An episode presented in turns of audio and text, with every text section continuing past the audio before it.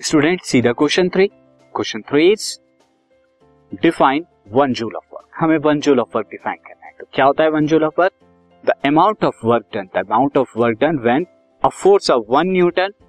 moves a body through a distance of one metre जब एक one newton की force एक बॉडी को वन मीटर डिस्प्लेसमेंट करती है डिस्टेंस करती है in the direction of the force और वो वर्क क्या कहलाया जाता है? This work is called one joule one joule of work